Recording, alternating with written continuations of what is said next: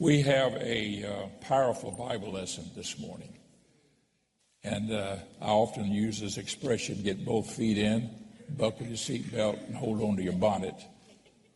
And uh, I've got something very good to give you here today. This is a, a powerful Bible lesson.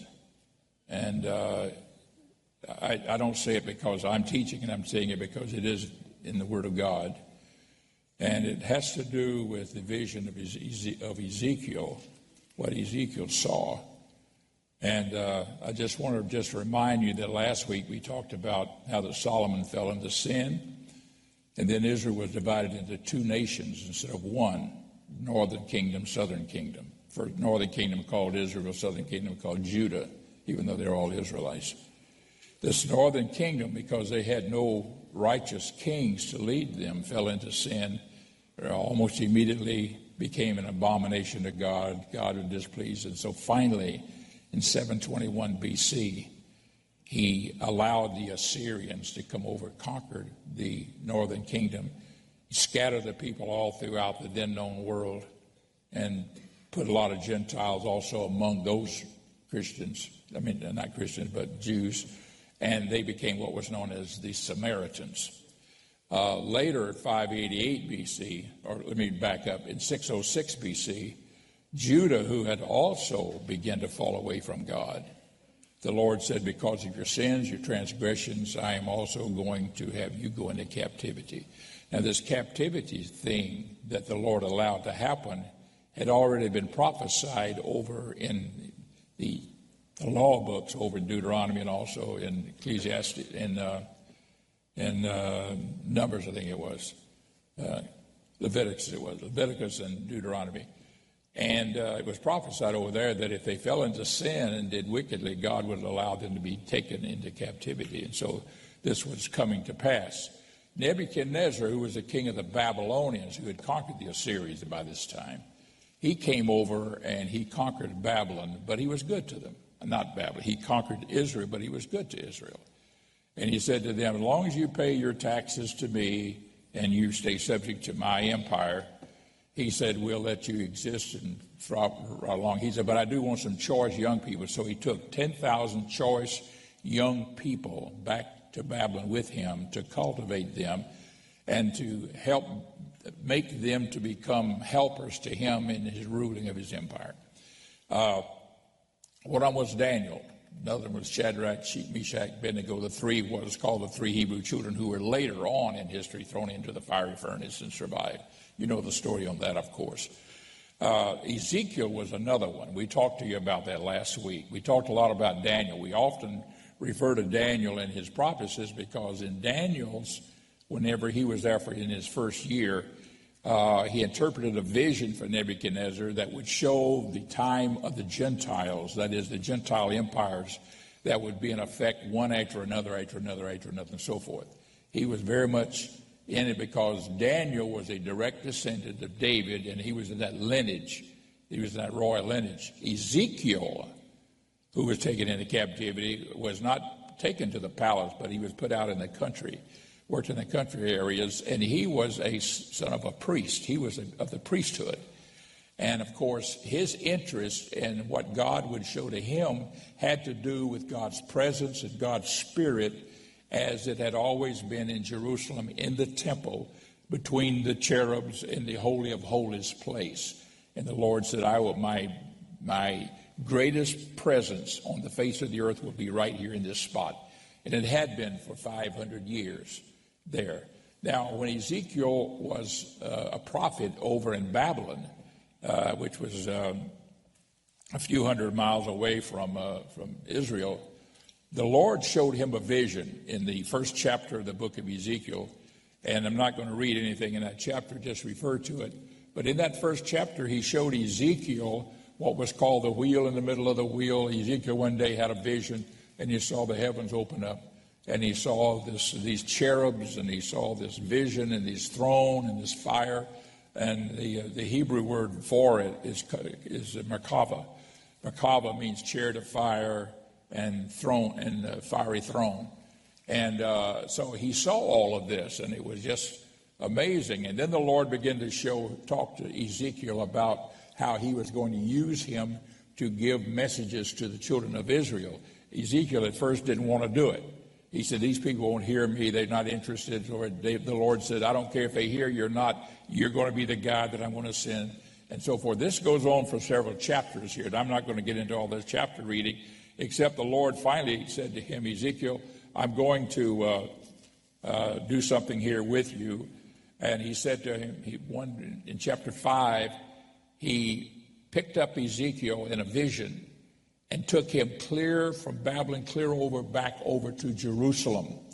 And he put him in that city of Jerusalem in the vision. And he began to show him things there. Now, here's what he began to reveal unto Ezekiel in this, like, eighth chapter. I'm reading 8 3 here. 8 3. I'll get to uh, my visuals here in a moment. Uh, 8 3, put forth the form of a hand and took me by the lock of my head. The Spirit lifted me up between the earth and the heavens and brought me in the vision of God to Jerusalem. Now, over in verse 4, and behold, the glory of God of Israel was there according to the vision that I saw in the plain. So he said, What I saw in the plain and that up in the heavens over Babylon, now in this vision, I see it in Jerusalem. I see it in Jerusalem. And then he goes on to say that the Lord begins to talk to him and said, Ezekiel, there's all kinds of abominations going on in Israel. Look at verse 6. He said, Furthermore unto me, Son of man, seest thou what they do, even the great abominations? Uh, on further on down in that verse, he goes on to say, uh, I shall go forth from my sanctuary, but turn thee yet again, and thou shalt see greater abominations. He's saying there, there's so much sin in Jerusalem that I'm now going to deal with it in a harsher way than I've ever dealt with it before. Look at verse 13 in that same eighth chapter of Ezekiel. He said unto, unto uh, he said also unto me, Turn thee yet again, and thou shalt see greater abominations that they do. And then down in verse 15, and all of this was heathen worship that he was doing, idolatry. Verse 15, then said he unto me, Hast thou seen this, O Son of Man? Turn thee yet again, and thou shalt see greater abominations than these. It, just kept getting worse and worse. So the Lord was showing him all of these abominable things that was happening in Israel, and he says, I am going to deal with that. Now, what the Lord did next is brought out in chapter 10 where the Lord shows Ezekiel that his spirit will leave that place. It will leave Jerusalem. I'm reading here from 10:3, 10:3 and 4. Now the cherubim stood on the right side of the house when the man went in, and the cloud filled the inner court. The inner court of the temple is what he's talking about. Then the glory of the Lord went up from the cherub and stood over the threshold of the house and the house was filled with the cloud, and the court was full of the brightness of the Lord's glory. So, what he's saying, God's presence was there in the temple. And then he moves on into verse, I'm just saving time here, doing, jumping down verse 15.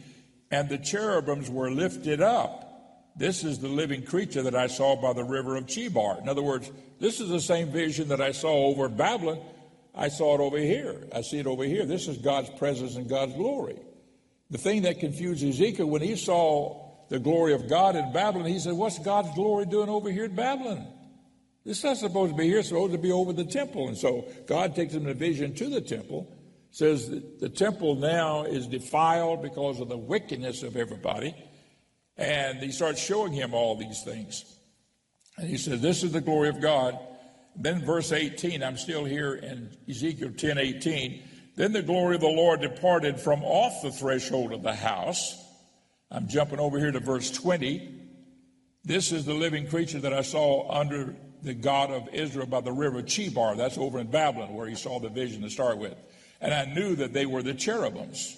So he's saying here that I'm seeing the presence of God over here in the temple, and I'm seeing it sort of in his glory, the same thing that I saw over there. So he's identifying what he saw in Babylon to be the glory of God that God showed him over in, in, in Jerusalem, there in the temple.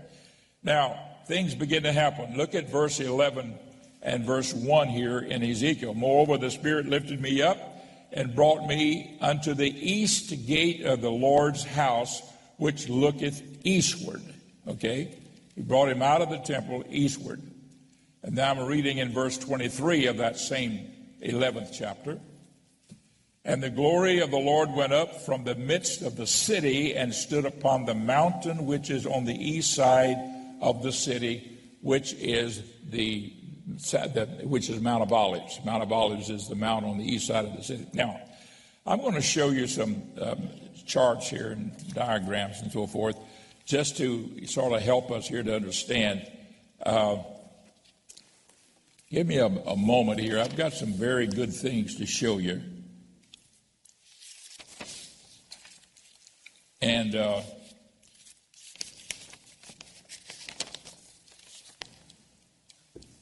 this is this is a map here of the city of Jerusalem. I know it looks a little confusing to you right now, but just hang on with me. Just stay with me here for a moment. This is called the city of David. This is the original Jerusalem that was conquered. After David became king, he also enclosed this area right in here, which is the Temple Mount. And then what I've got pointed here is the East Gate, but he had this was called the Temple Mount. And this was included in this. Later on, uh, the city expanded and it was enclosed. Now, this area right in here, this is pointing to it, this area right in here is called the Old City of Jerusalem. This right in here, called the Old City. And this one part of this is called the the uh, part of the called the Armenian quarters, the Jewish quarters, the Christian quarters, and the Muslim quarters. And this is the way it is today. If you went there, that's what you would find. This Temple Mount is still here. Now, what you would find here is the Dome of the Rock that is right here shown in this chart here. And uh, this is the way it would be if you were to go there to this day. Uh, this is the valley of Kidron right in here. The valley of Kidron runs right in through here. It's a low area. It's at the edge of this wall. It goes down. And you see this spot right here? You see right where that arrow is pointing? That is called the, na- the, the Church of All Nations. I'm going to show you a picture of it in a minute. Church of All Nations. It is directly east across this little short valley here, over here to the east gate. Now, I'm showing you all of that because this is the way that it is to, this day. Now, I'm going to also show you here uh, how that would look if you were to look at it. This is sort of the uh, dome of the rock. This is that outer enclosure. This is the way it was 100 years ago when they, the Muslims first took it and began to build. But they built that, as you can see, excuse me, as you can see, here's the east gate over here.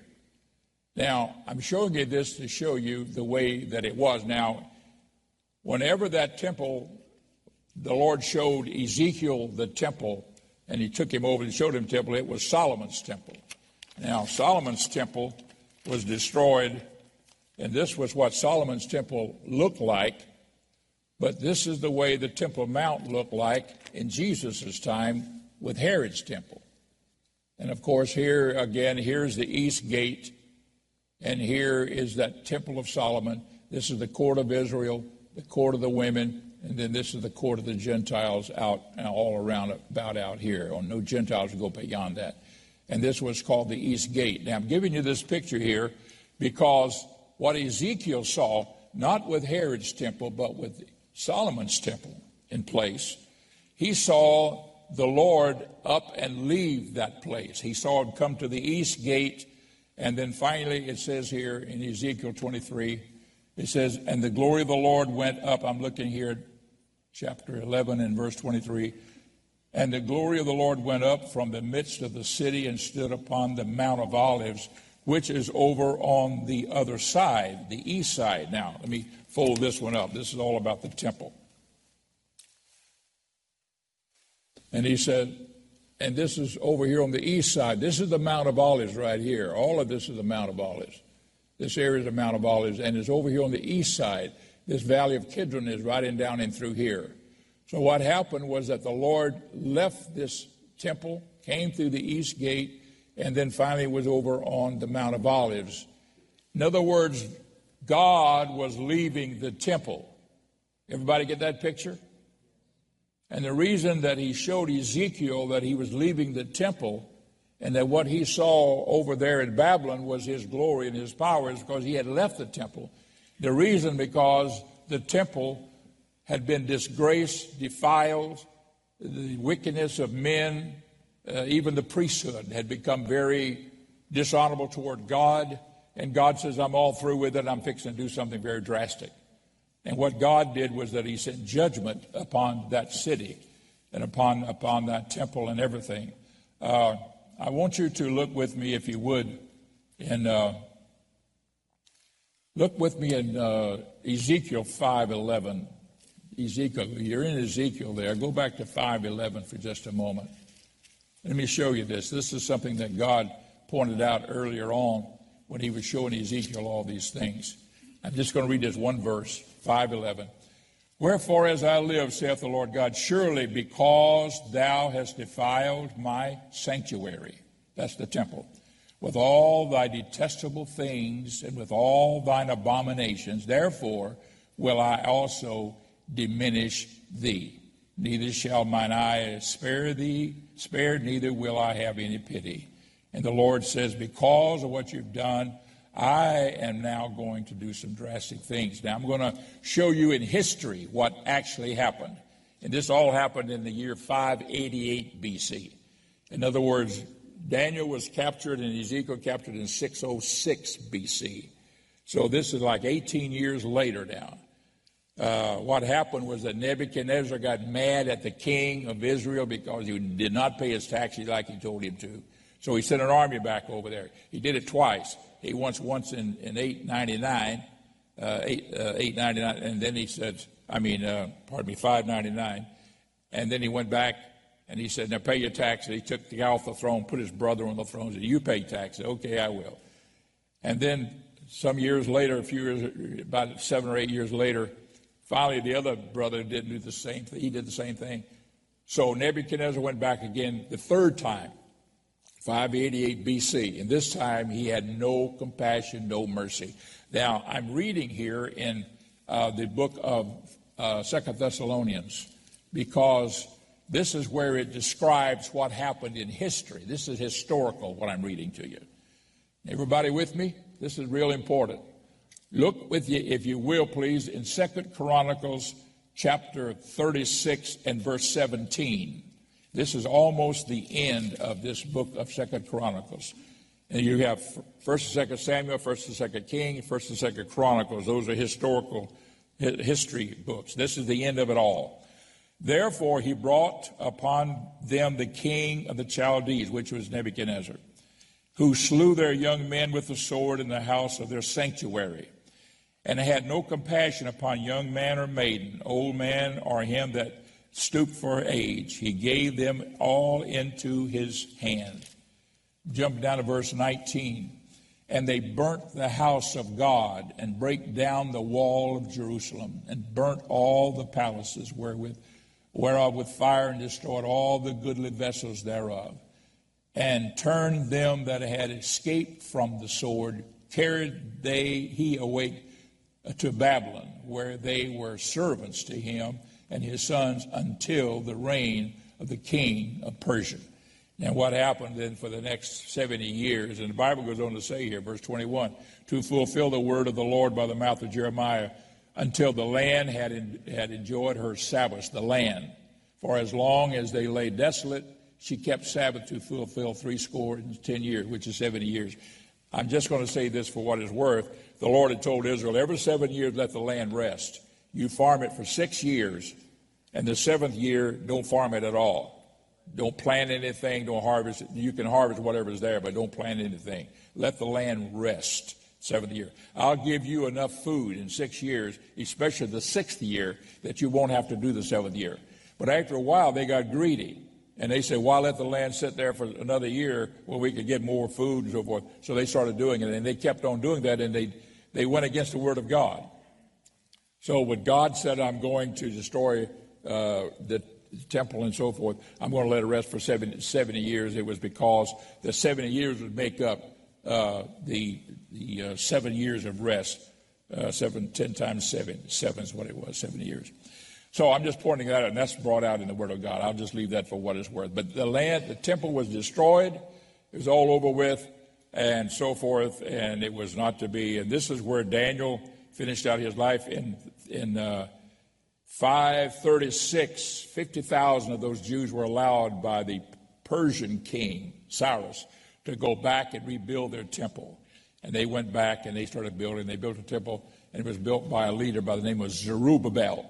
Zerubbabel was a direct descendant of David. He was also a direct forefather of both Joseph and Mary, who would be the, the mother of Jesus. Zerubbabel, and it was called Zerubbabel's temple, and so forth. And it stayed that way right on until the coming of Jesus Christ. So I'm just pointing out to you here how that the Lord allowed this temple to be uh, to be destroyed and so forth. Now, I've got a little simple lesson I want to give you here. And, and stay with me on this. I want you to go to 1 Corinthians chapter 3 for a moment. This is now, how does this apply to us? Look at 1 Corinthians chapter 3 and look at 16. Now, this is Paul writing to the church, and he's reminding them of something. I uh, used to quote this years ago, and I thought it was in the Bible. I heard it so much, I guess I just assumed it was. God will not dwell in an unclean temple. How many of you have heard that? All right, a lot of hands. I went looking for that in the Bible one day. God will not dwell in an unclean temple. I never found it. I never found that verse or scripture in the Bible. As far as, I, as far as I'm concerned, it's not in the Bible. But here's what I did find. This is very sobering. Look at 1 Corinthians chapter 3, verse 16. Know ye not that ye are the temple of God? And this is what Paul was telling the church. There is no temple today. You are the temple of God. You're the temple of God. There's no temple in Jerusalem. Ye are the temple of God. And that Spirit of God dwelleth in you. So God's Spirit that was in the temple back in the Old Testament is now in us, in the church. Not the building, but the people. The Spirit of God. It's the whole called the Holy Ghost. Now look at verse 17. This is very sobering. If any man defile the temple of God, him shall God destroy. Ah, wow. Man, that's sobering, isn't it? If any man defile the temple of God, him shall God destroy. For the temple of God is holy, which temple ye are. So what God is saying, He's just not going to undwell, He's not going to dwell in an unclean temple. He will destroy a temple that will defile themselves. This is why, folks, living for God is very important. I'm giving you scripture. I'll give you another one just a moment. But we've got to serve God with all of our heart. You, we can't play around with the Lord. When God puts His Spirit in us, this is why the blaspheming of the Holy Ghost is such an unpardonable sin because God God puts his lowest level of his existence, his spirit, in us, man, sinful man.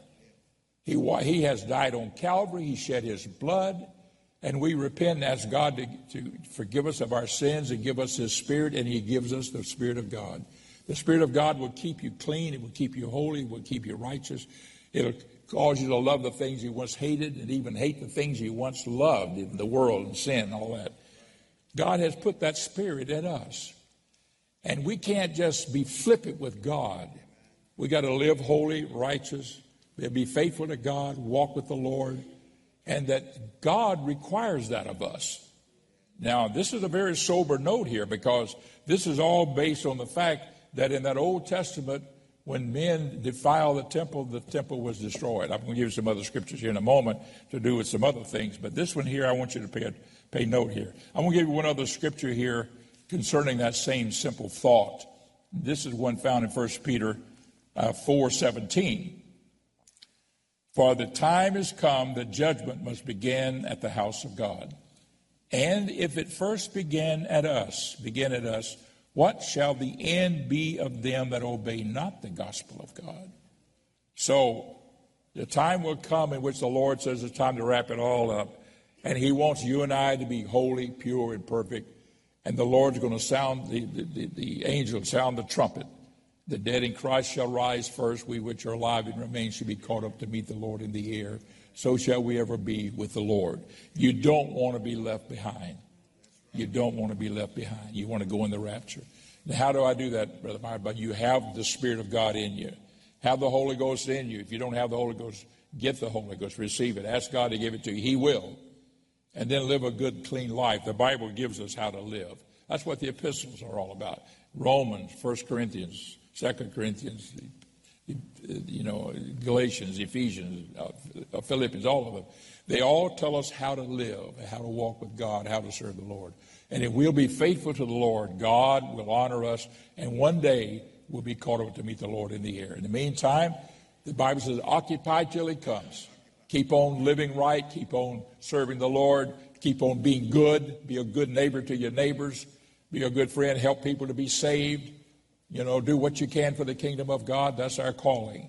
And God will honor us and bless us here in this life as we walk with the Lord and all these kind of things. Praise the Lord.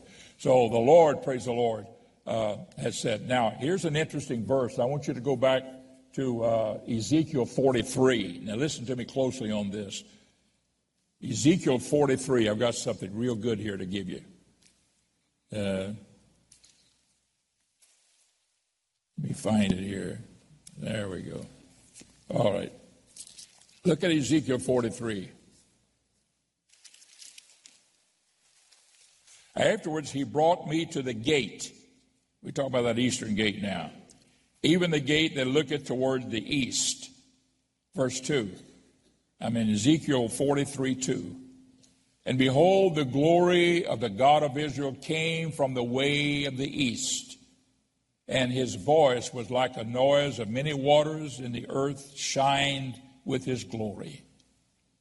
And verse 4 And the glory of the Lord came into the house by the way of the gate, whose prospect is toward the east. Now, notice that. Just as Ezekiel saw the presence of God go out, now in a later vision, we're way over here from verse 10, over here now in verse 43, way over in Ezekiel. He's looking at a later time and he says, I see the glory of God now coming through the eastern gate, coming back into the temple. This is what he, he foresees there. I'm going to give you a scripture in Psalms that repeats, that says it. Many of you are familiar with it. Psalms 24 7. Psalms 24 7. Praise God. Lift up your heads, O ye gates, and be ye lift up, ye everlasting doors, and the King of glory shall come in. Now, David prophesied this a thousand years before Christ. Who is this King of glory? The Lord strong and mighty, the Lord mighty in battle. Lift up your heads, O ye gates, even lift them up, ye everlasting doors, and the King of glory shall come in. Who is this Lord, this King of glory? The Lord. Notice the word Lord is all capital letters, meaning that it refers to Jehovah God. It refers the great I am, the one that appeared unto Moses. Who is this King of glory? The Lord of hosts. He is the King of glory. Selah. So I'm giving you here, not only was it prophesied of David in Psalms, but it's also spoken of of Ezekiel that the Lord would come through the eastern gate. Praise the Lord, and it would be a great and wonderful time. Praise the Lord. Now, let me show you where it happened. Everybody ready for it? go to St. John 12. St. John 12. Boy, I've got some good stuff here for you. Hang on with me. John 12, 1. Then Jesus, six days before the Passover, came to Bethany. Bethany. Now, Bethany is on the east side. Is out here, um, east side of Mount Olives. Bethany is on this road to Jericho here, along in here someplace. He came to Bethany. I have been through there traveling, so I can vouch that it's really there, even though I can't show you on the map. That it's here. And Jesus came up this way and came to Bethany. And now he was just outside of that Mount of Olives. He'd go through the Mount of Olives and then go in. The only way you can go through is go in through here and going through the east gate that way. This is, uh, like I say, is a, is a map showing you that. And uh, now, I'll give you a picture here in a moment. And uh, it goes on to say here Let me read this Psalms here. I mean, this uh, John 12 12. On the next day, much people that were come to the feast when they heard that Jesus was coming to Jerusalem took branches of palm trees and went forth to meet him and cried, Hosanna! Blessed is the King of Israel that cometh in the name of the Lord. And Jesus, when he had found a young donkey, sat thereon, as it is written, Fear not, daughter of Zion, behold, thy king cometh sitting on a donkey's coat. Now, what the Lord did was to come through Bethany from the Mount of Olives, follow this road that went down into this valley and came through that eastern gate into the city by way of coming through the temple. And Jesus went into the temple. That's, or if you recall other scriptures in Matthew, Mark, and Luke, they talk about him going in and cleansing the temple. Remember that? It says, You have made it a den of thieves. My father's house should be called a house of prayer, and you have made it a den of thieves. He turned over the money changers, said, Get this stuff out of here. Get all these animals that you're selling here, get them out of here. You know, this is not where you bring it to just make merchandise of these things. And so the Lord rebuked them for what they were doing, made all the Pharisees and Sadducees all mad. So I'm just pointing out to you, all this happened just before the Passover in which Jesus would be crucified. This was like five days before. So I'm just trying to say here, Jesus came in. They had palm leaves, and they threw their coats in the way, and they said, Our king comes, our king. And Jesus went in and went into the temple and so forth. Uh, just, just a few, just within a week later, Jesus was crucified and rose again on Sunday. And then he was found on earth for 40 days on this earth and appeared here and there and so forth. And then he went out.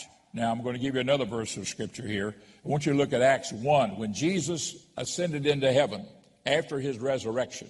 Everybody still with me? I want you to go to Acts here with me for a moment. Look at chapter 1. Acts chapter 1, verse 9. I'm just jumping here to save time.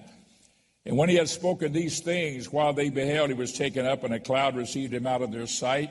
And while they looked steadfastly toward heaven as he went up, behold, two men stood by them in white apparel, angels, which also said, Ye men of Galilee, why stand ye gazing up into the heavens? This same Jesus, which is taken up from you into heaven, shall so come in like manner as ye have seen him go into heaven. In other words, as you see him go up, verse 12, then returned they unto Jerusalem from the mount called Olivet. They were on Mount Olives when this happened. So while they're on Mount Olives, Jesus went up, and the angel says, As you see him go up, he's going to so come again in like manner. Really, Brother Barnes? Is that really going to happen? I thought you'd never ask. go to Zechariah 14 with me for a moment. Zechariah 14. Praise the Lord. I tell you what, before you go to Zechariah, let me have you go to Ezekiel 44. Ezekiel 44. Look at 44 1. Ezekiel 44 1. Then he brought me back the way of the gate of the sanctuary which looketh toward the east, and it was shut. Everybody say shut. That door was shut. Then said the Lord unto me, This gate shall be shut, it shall not be opened, and no man shall enter in by it, because the Lord the God of Israel hath entered in by it, therefore it shall be shut. This is a prophecy. The Lord entered that gate. Jesus entered that gate. And that he says that gate shall be shut. Uh, Brother Myers, uh, is that really true?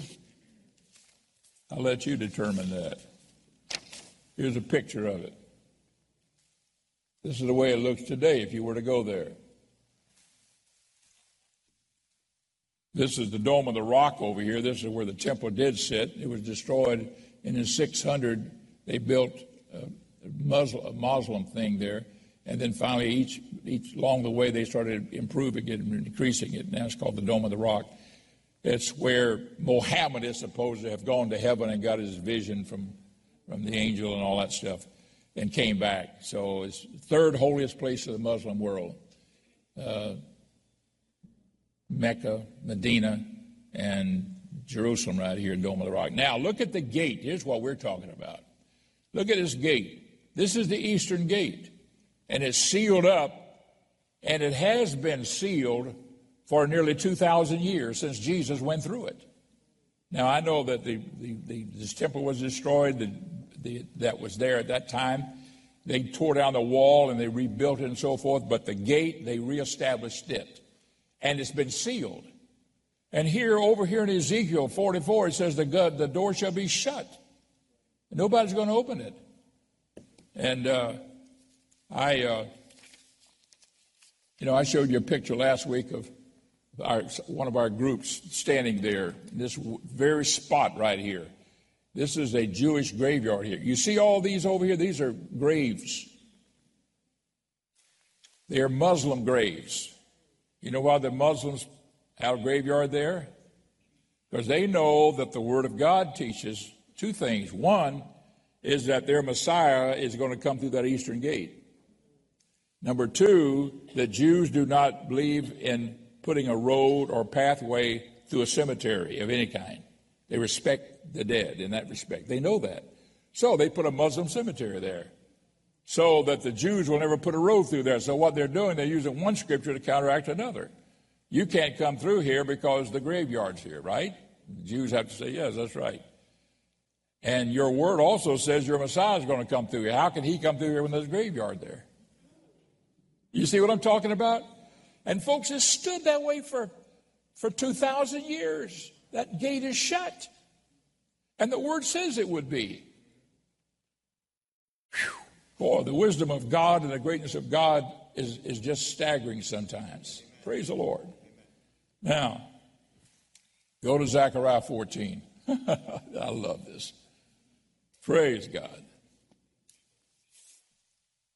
Let me see if I can find it. Zechariah 14. Verse 14, 3. This is when the Lord comes back now. This is when he comes back at Armageddon. Then shall the Lord go forth and fight against those nations. This is Armageddon. When he ought, when he fought in the day of battle. Verse 4 And his feet shall stand in that day upon the Mount of Olives, which is before Jerusalem on the east. And the Mount of Olives shall cleave in the midst thereof, toward the east and toward the west. That means the split will be in that direction. And there shall be a very great valley, and half of the mountain shall remove toward the north, and half of it toward the south. You understand? Those angels says, as you see Jesus go away, so shall he come in like manner.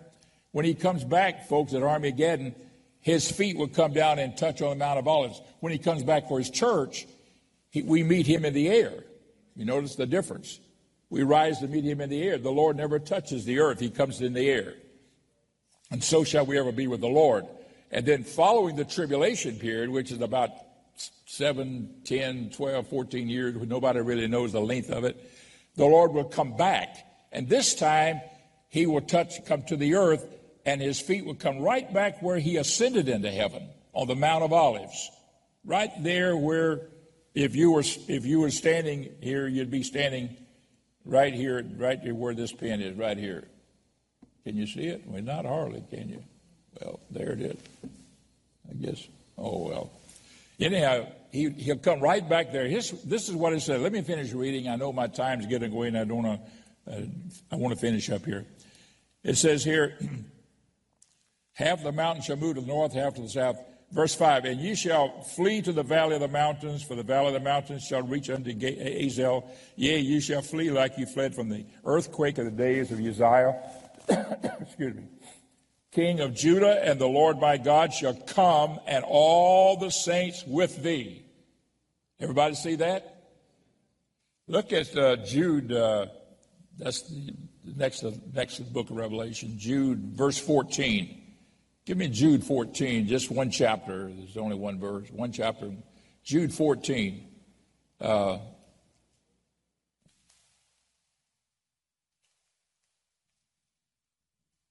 There it is. And Enoch also, the seventh from Adam, prophesied of these, saying, Behold, the Lord cometh with ten thousands of his saints. And this is when he comes back with us. We, he comes back for us at rapture, and then he comes back with us at Armageddon. Now I'm going back over here to Zechariah chapter 14. I apologize. There are people up here that have to try to keep up with me. Verse 9 of Zechariah 14. And the Lord shall be king over all the earth in that day. Shall there be no, there'll be one Lord and his name one. Everybody say Jesus. Verse 11, and men shall dwell in it, and there shall be no more utter destruction, but Jerusalem shall be safely inhabited. I'm trying to show you here, folks, that it's in prophecy. Now, I'm going back for just a moment here, and I'm going to wrap this up. I showed you this while ago. This is the eastern gate. It's sealed up. Right over here across this valley, little small valley, is a church called the, uh, the Church of All Nations.